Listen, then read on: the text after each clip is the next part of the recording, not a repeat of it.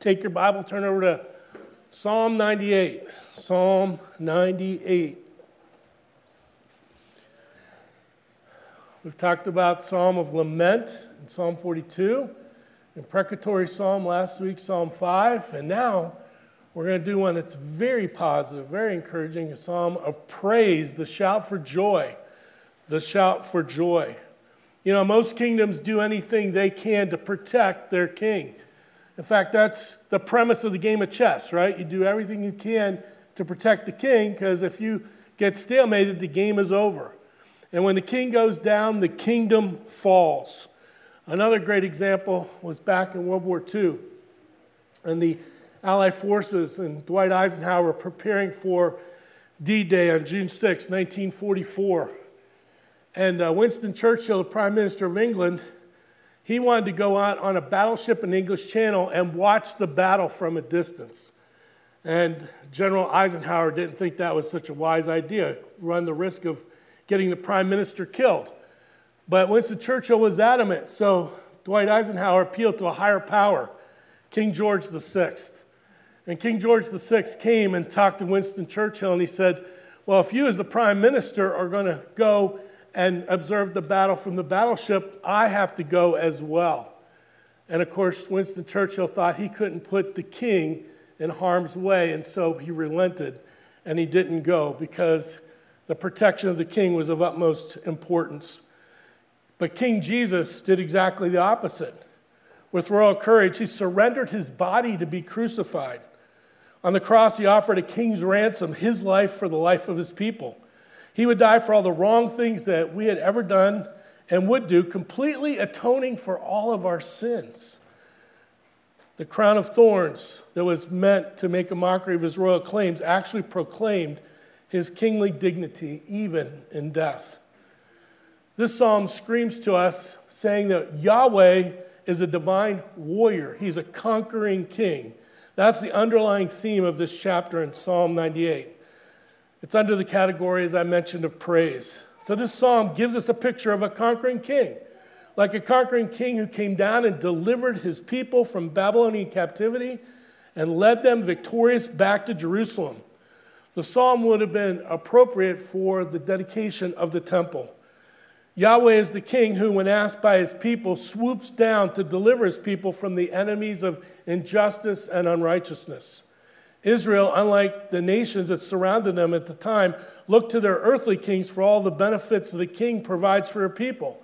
The people around them looked to an earthly king to secure victory over their enemies and to grant peace to his people but the Jewish people looked to their warrior king because they believed he alone could give peace and ultimately will always, always, always protect his people. Yahweh is the royal protector of the Jews and the Christ followers in this church age because of his covenant to Israel and the new covenant that comes through the blood of Christ to the bride of Christ, the church. One commentator said this God's judgment on the wicked means salvation for the righteous. While we're sad, we're mournful that people who reject Christ will be ultimately destroyed, we also rejoice in the fact that God will rescue us and bless us and save us. So let's look to Psalm 98. Let's give attention to the word this morning, Psalm 98, for our scripture reading. And it says this Oh, sing to the Lord a new song, for he has done marvelous things. His right hand and his holy arm have worked salvation for him. The Lord has made known his salvation. He has revealed his righteousness in the sight of the nations. Verse 3 He has remembered his steadfast love and faithfulness to the house of Israel. All the ends of the earth have seen salvation of our God. Make a joyful noise to the Lord, all the earth. Break forth into joyous song and sing praises. Sing praises to the Lord with lyre, with the lyre and the sound of melody with trumpets and the sound of the horn, make a joyful noise before the King, the Lord. Let the sea roar and all that fills it, the world and those who dwell in it. Let the rivers clap their hands. Let the hills sing for joy together before the Lord, for he comes to judge the earth. He will judge the world with righteousness and the peoples with equity. Let's bow for prayer. Father, we come before you and we thank you for your word. There's a blessing every time we read the word of God because we believe these are the very words that um, come from the throne of God to this world as a message. And Lord, as we think about the aspect of you being a king today, we rejoice. We thank you. We thank you for the fact that you're not only king of our hearts right now spiritually, but Lord, you will be the king on this throne physically on planet Earth. And it's to that we look forward to and rejoice. So we commit this message into your hands, we pray in Jesus' name. Amen.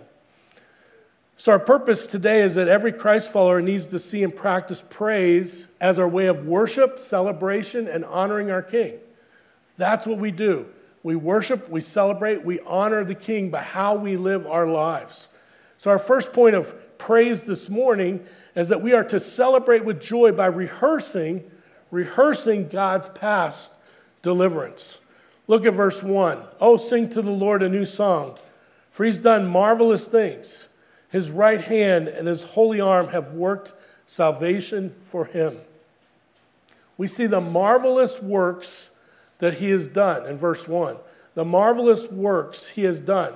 We're to sing a new song to the Lord, it says, as we rehearse God's victories in our lives. We can celebrate God's continual deliverance from areas of sin in our lives. Do you realize how powerful it is to think about music and Austin, about once a month, teaches us a new song. You think about just the number of, of notes and chords and the millions and billions of songs have been written from just a few notes and few chords. Think about that. It's amazing. And God wants us to sing a new song continually. New songs of things that God is doing in our life to give us victory. It says in Psalm 33 3, sing to him a new song, play skillfully on the strings with loud shouts. Marvelous here means to excite with wonder and fill the mind with astonishment. Have you ever come across a scene that just puts you in awe and wonder? I can remember as a child when my parents took us to Niagara Falls for the very first time. And you know, as you approach the railing there on the sidewalk and you look over, your, your jaw just drops at the wonderful, majestic falls and the power of that water coming over. I think about when I lived in Virginia and I took trail with some friends and we went up more than a mile above in Bedford, Virginia to Peaks of Otter. And you come around Last Bend and you look out over a mile up and you see the beauty of those Blue Ridge Mountains right before you. The grandeur of the Rocky Mountains, I've enjoyed that. The California coastline as well.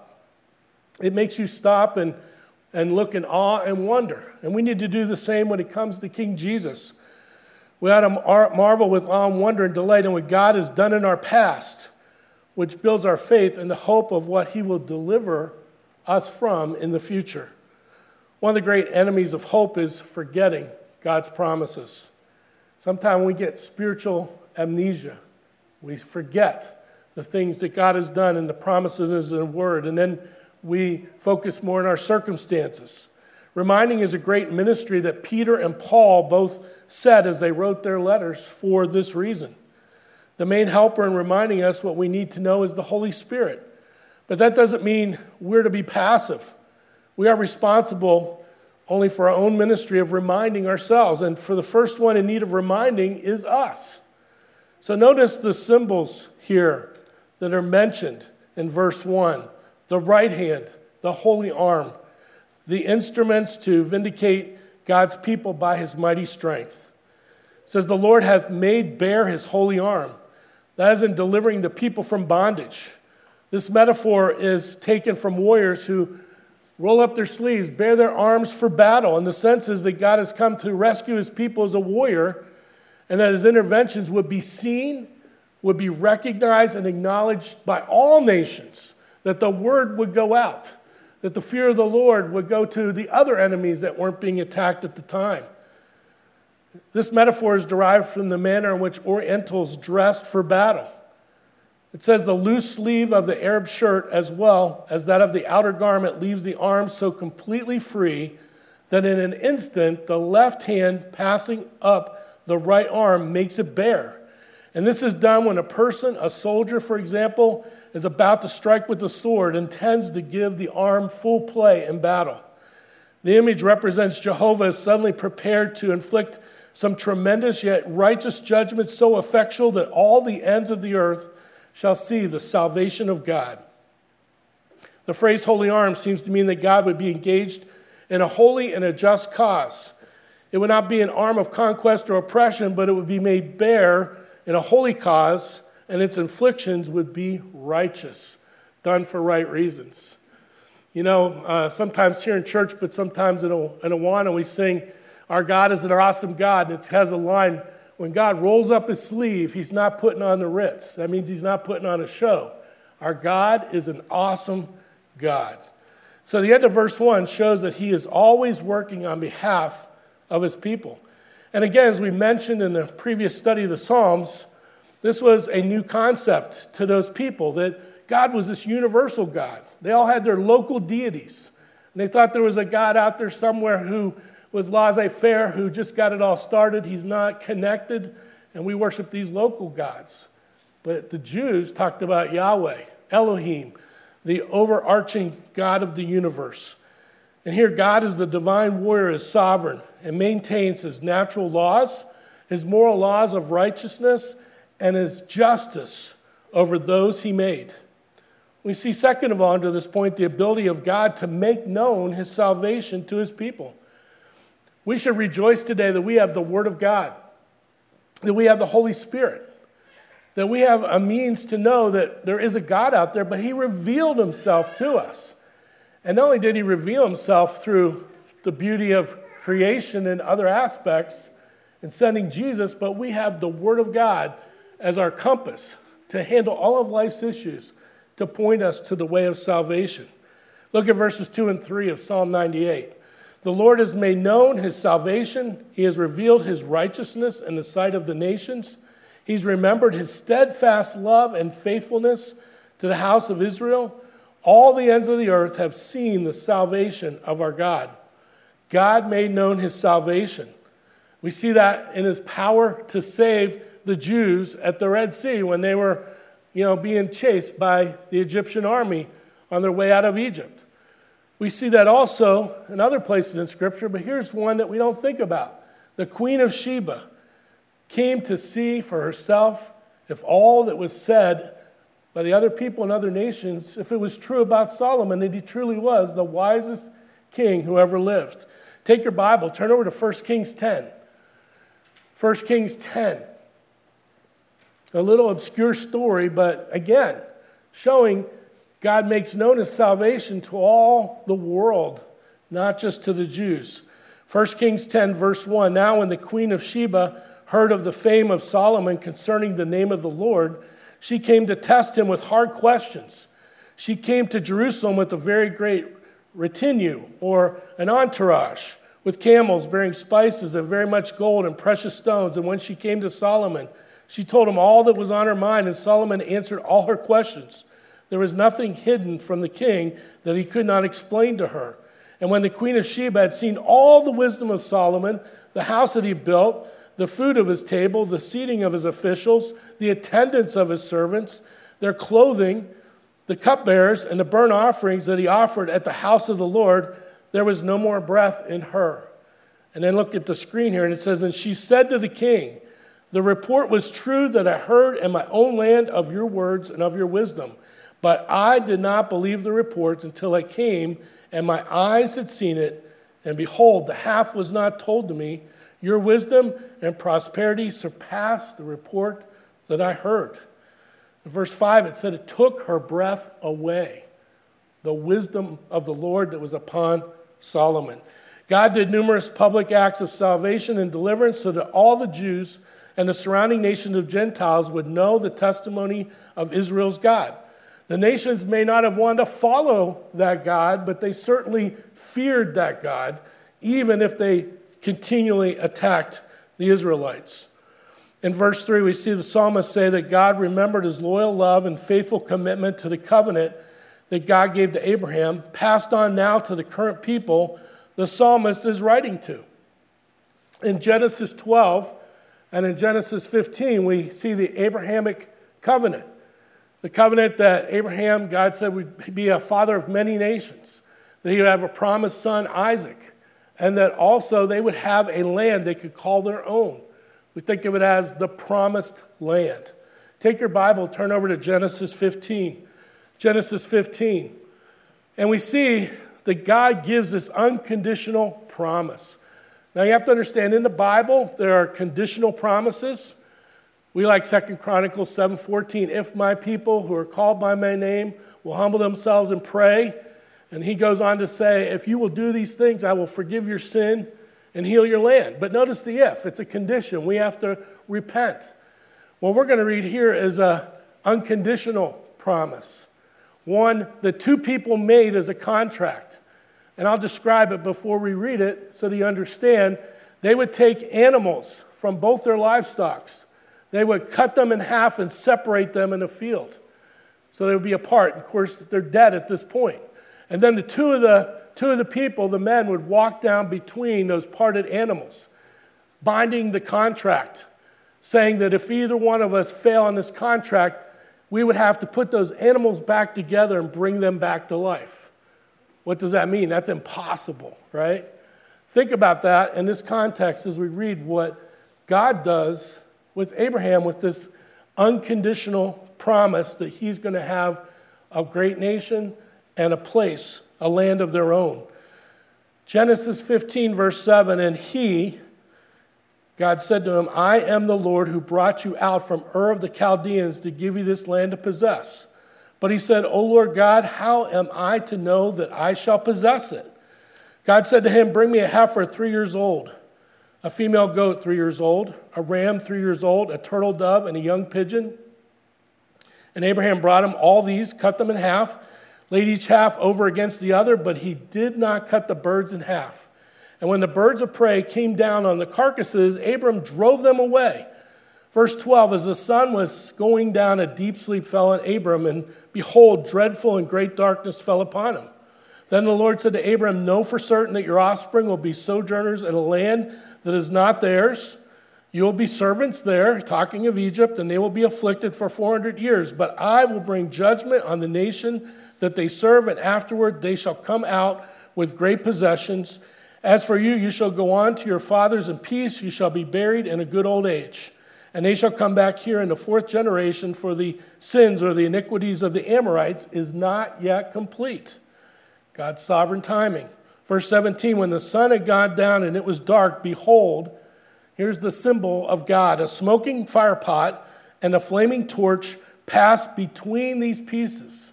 Notice, God's doing this alone, not Abraham.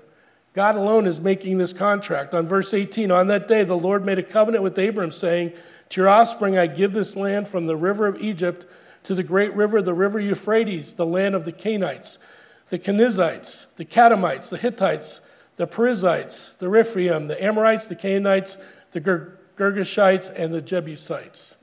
So you see, he is serious about this commitment, this command that he's saying it will never, ever be broken. God continues to keep his promises to Israel. Israel has a very bright future ahead for those Jewish people who will come to faith in Jesus, the Messiah. The motivating factor for God's power and redemption and the vindication of his people is his loyal love and faithfulness to his people. He established truth and he keeps his word, not just for Israel, but to anyone who believes in him to the ends of the earth. Remember always that the gospel came through Israel.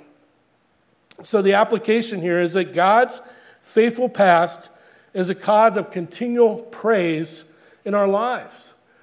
Think about the deep level of commitment in that picture in Genesis.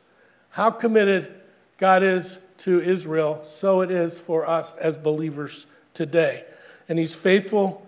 God's faithful past is a cause of continual praise in our lives. Our second point of joy is found as we think about how we celebrate by worshiping King Jesus. We celebrate by worshiping King Jesus. In Psalm 98, verse 4, it says, Make a joyful noise to the Lord, all the earth. Break forth into joyous song and sing praises. Sing praises to the Lord with the lyre, with the lyre and the sound of melody, with trumpets and the sound of the horn. Make a joyful noise before the King, the Lord.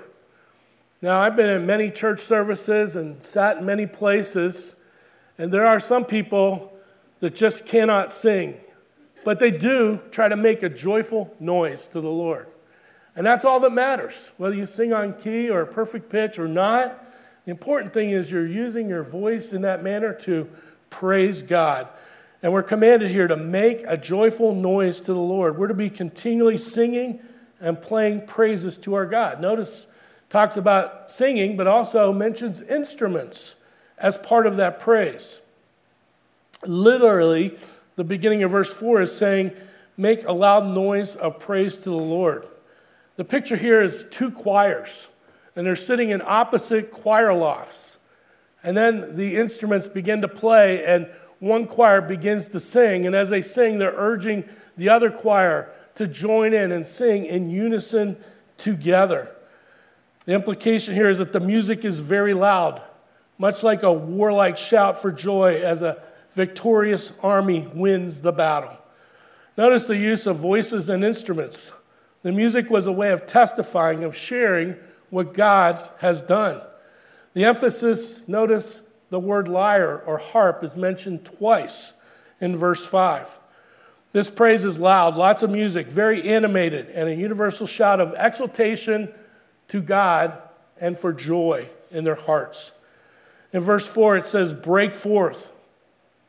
The idea here is that when people are overwhelmed with joy, it causes them to break into spontaneous praise and music to God, playing of instruments. On the screen, you see Psalm 150. Let's say this psalm together. Praise the Lord. Praise God in his sanctuary. Praise him in his mighty heavens. Praise him for his mighty deeds. Praise him according to his excellent greatness.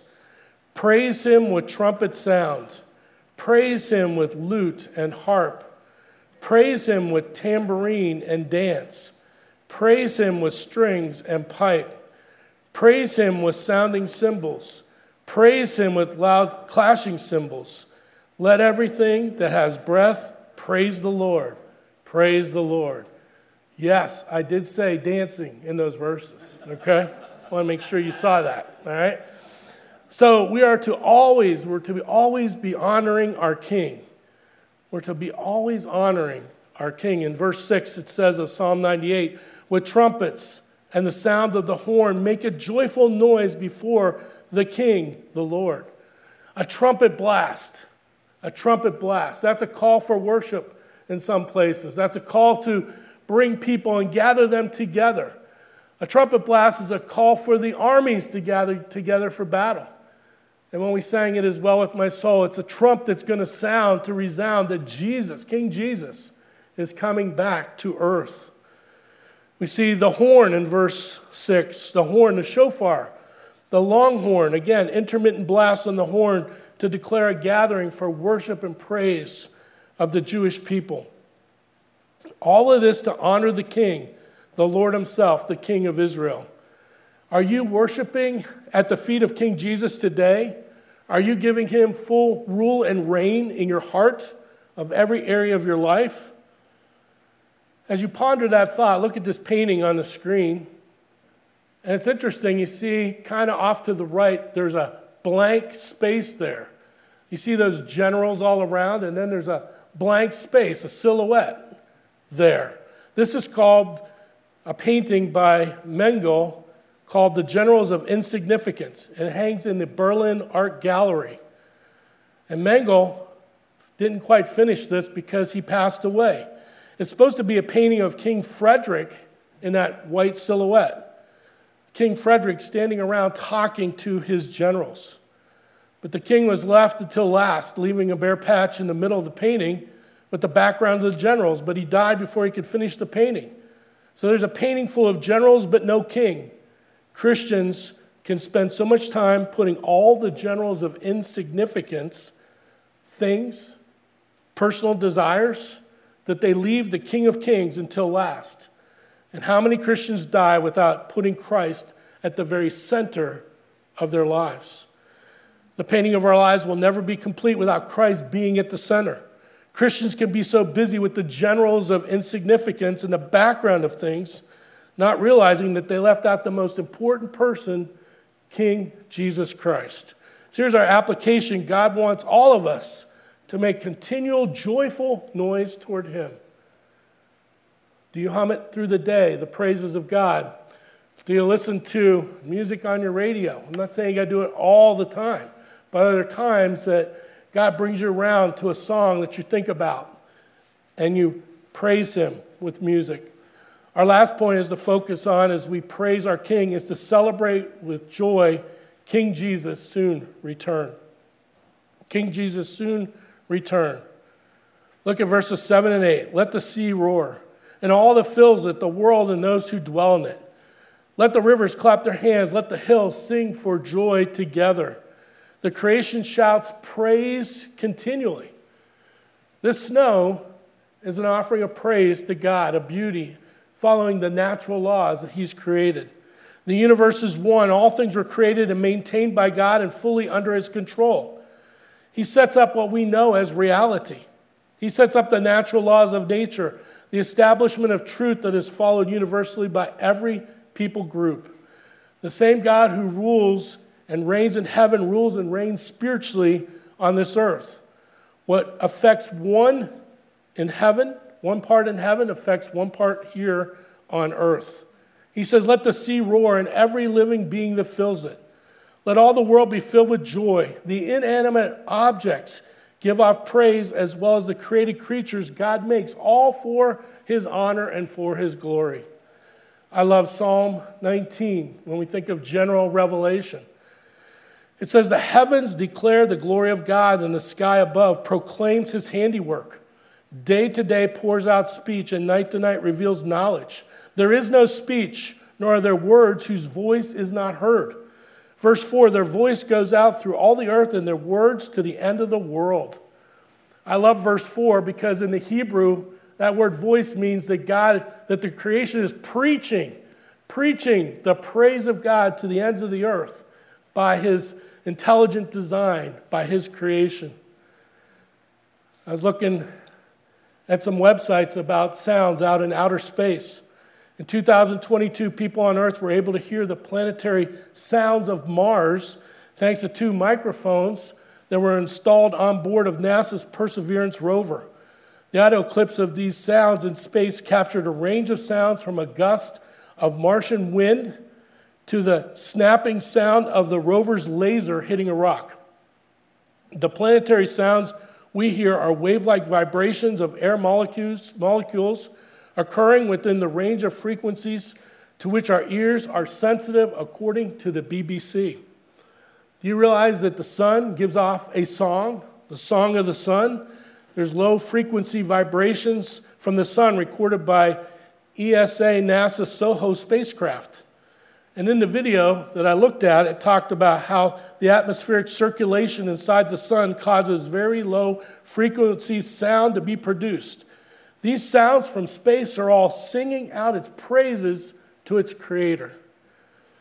I like what the commentator in the Expositor's Bible said the arena of God's marvelous acts in the world and nature form the stage on which God, the great King, acts. In verse 8, the psalmist says, Let the rivers join in universal praise, like the sound of clapping hands as the waters churn by downstream. As if the rivers are conscious, like people, you see the grandeur, the beauty, and the usefulness of the waters going by with such force. This is one way of them rejoicing and praising the one who created and established those bodies of water.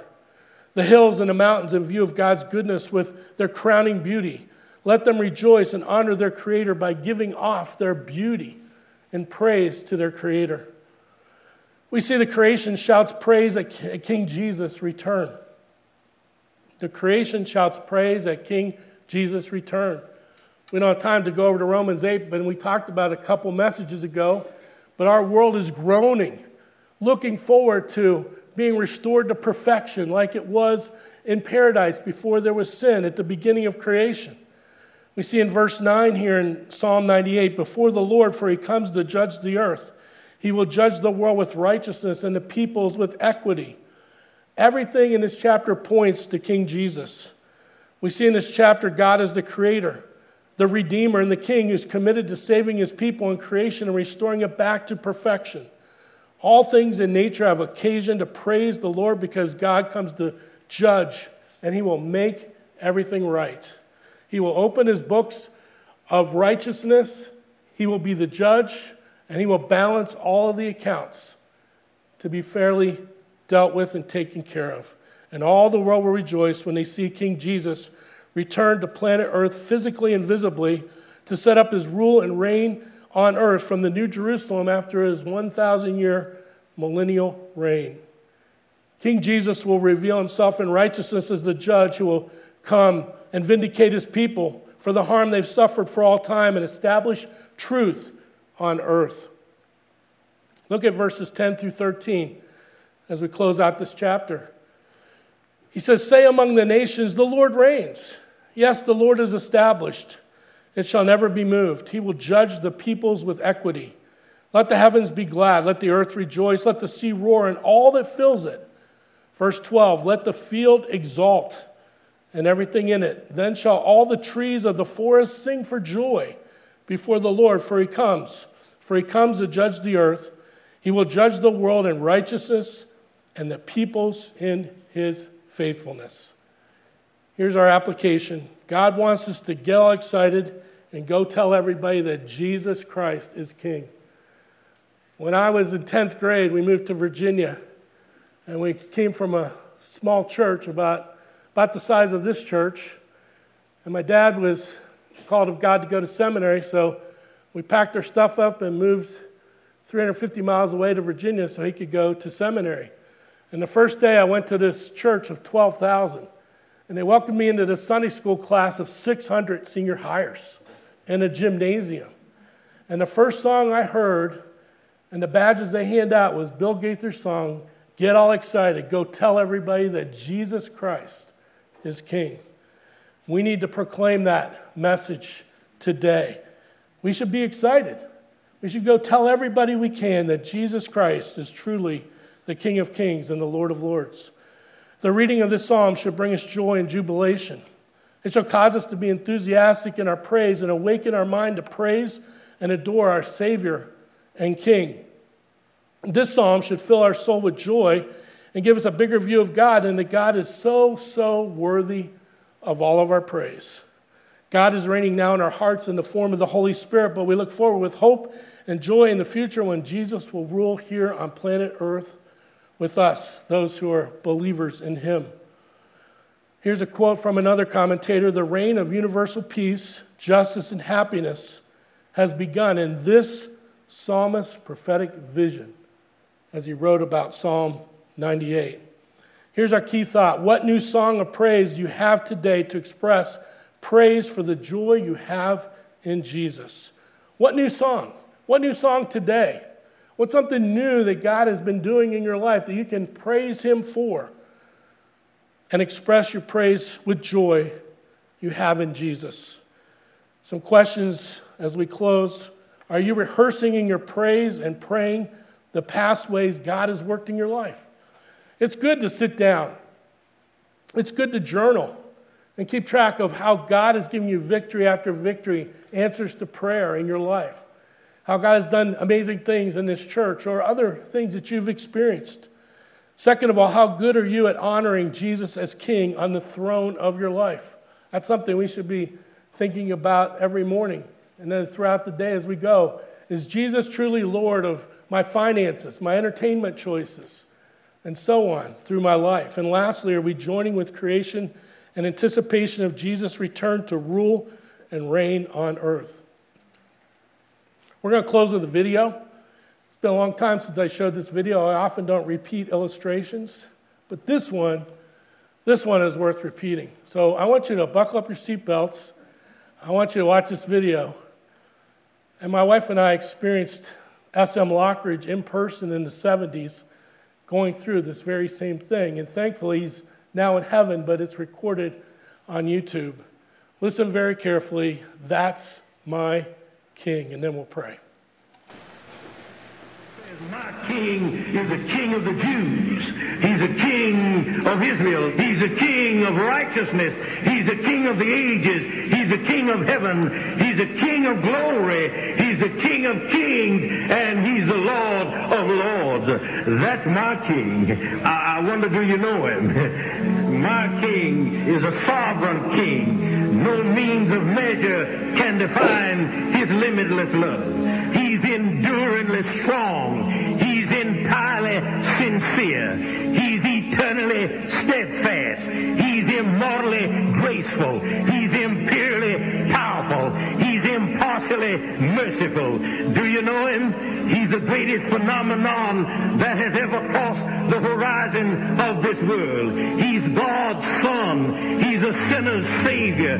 He's the centerpiece of civilization. He's unparalleled. He's unprecedented. He is the loftiest idea in literature.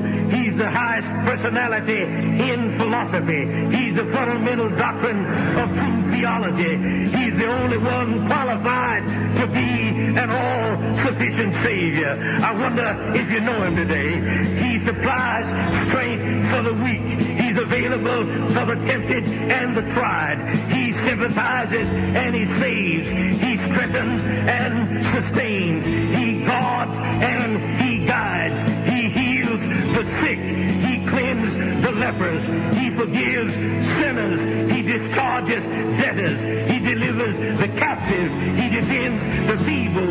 He blesses the young. He serves the unfortunate. He regards the aged. He rewards the diligent. And he beautifies the meek. I wonder if you know him. He's the key to knowledge. He's the wellspring of wisdom. Deliverance. He's the pathway of peace. He's the roadway of righteousness. He's the highway of holiness. He's the gateway of glory. Do you know him? Well, his life is matchless. His goodness is limitless. His mercy is everlasting. His love never changes. His word is enough. His grace is sufficient. His reign is righteous. And his yoke And his burden is light. I wish I could describe him to you. He's indescribable. He's incomprehensible. He's invincible. He's irresistible. Well, you can't get him out of your mind. You see, you can't get him off of your hand. You can't outlive him, and you can't live without him. Well, the Pharisees couldn't stand him, but they found out they couldn't stop him. Pilate couldn't find any fault in him. Herod couldn't kill him. Death couldn't handle him, and the grave couldn't hold him. Yeah! That's my. That's my.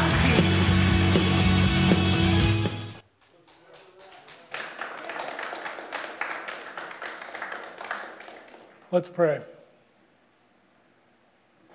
Father, we're just awed by the fact that you make it possible that we could even know a fraction of who you are. We just thank you, Lord, that you came and revealed yourself to us. Again, first of all, through your creation, and then your special creation of all, your Son, Jesus Christ.